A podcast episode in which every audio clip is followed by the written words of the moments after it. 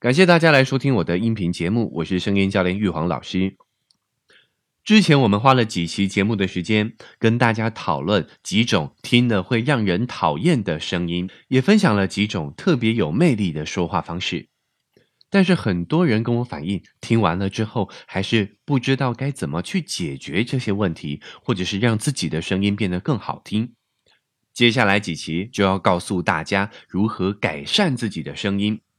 为了达到这个目的呢，最重要的就是要了解一些我们发声的原理。因为说话的源头啊就是发声，发声的源头呢则是呼吸。声音产生的过程其实是气息通过我们气管最上方的两片肌肉，叫做声带。然后产生了震动，才能发出我们的声音。所以，想要改善我们的声音，一定要从发声原理开始去了解起。那我们就循序渐进啊，从呼吸这件事情开始聊起。通常我们在说话的时候呢，会意识到呼吸的重要性。可能是你有讲话讲到快没有气的经验，或者是呢，常常被人家说说话声音很虚，没有力量。这个时候，通常别人给我们的建议都会说：“哎呀，你要去练练呼吸，练练气，哦，要用学会用丹田来发声。说什么气沉丹田，应该常听说这样的建议吧？但是到底丹田在哪里呢？啊，却是众说纷纭。有的说是在肚脐里面啊，有的说是在肚脐到命门之间呐。哦，还有什么脐下一寸三，还是脐下三指？”哦，甚至有人说是在膀胱后面，或是小肠的下面等等。哦，其中又以脐下三指的说法呢，好是最多的。其实丹田到底在哪里，谁也说不准。就算是知名的演说家、歌唱家，也没有办法准确的告诉你丹田的位置在哪。所谓气沉丹田，更像是人的一种感受，一种意念。主要是在形容，当我们在呼吸的时候，要把气息引导到我们下腹的位置。其实这个过程是有比较学理、比较现代的说法的，就叫腹式呼吸。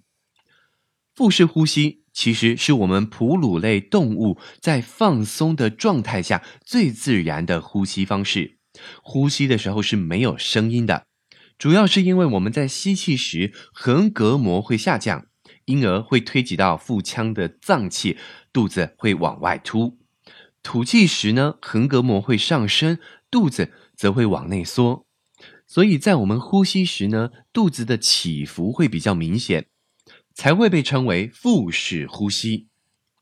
相反的情况呢，就有所谓的胸式呼吸。胸式呼吸是我们人类在紧张。焦虑或者是过度换气啊，甚至肺部有一些病变的时候呢，会使用的一种呼吸方式。呼吸时主要是肋骨间的肋间肌会收缩扩张我们的胸腔，吐气呢，胸腔则会缩小。在呼吸时明显看到胸部的起伏，因此称为胸式呼吸。甚至会产生很明显的呼吸声，像是我们哮喘发作的时候 这样的一个呼吸声音。所以，如果你在说话的时候，你是用胸式呼吸，也会不小心出现这样的呼吸声，你的声音就会听起来很不放松，听的人也会感觉你很紧张。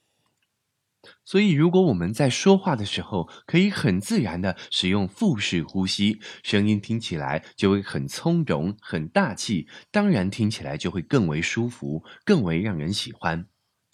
因此，你根本不用去注意你的丹田在哪里，哦，你的注意力呢，也不需要去放在你的下腹部。腹式呼吸本来就是我们最自然、最放松的状态下的呼吸方式。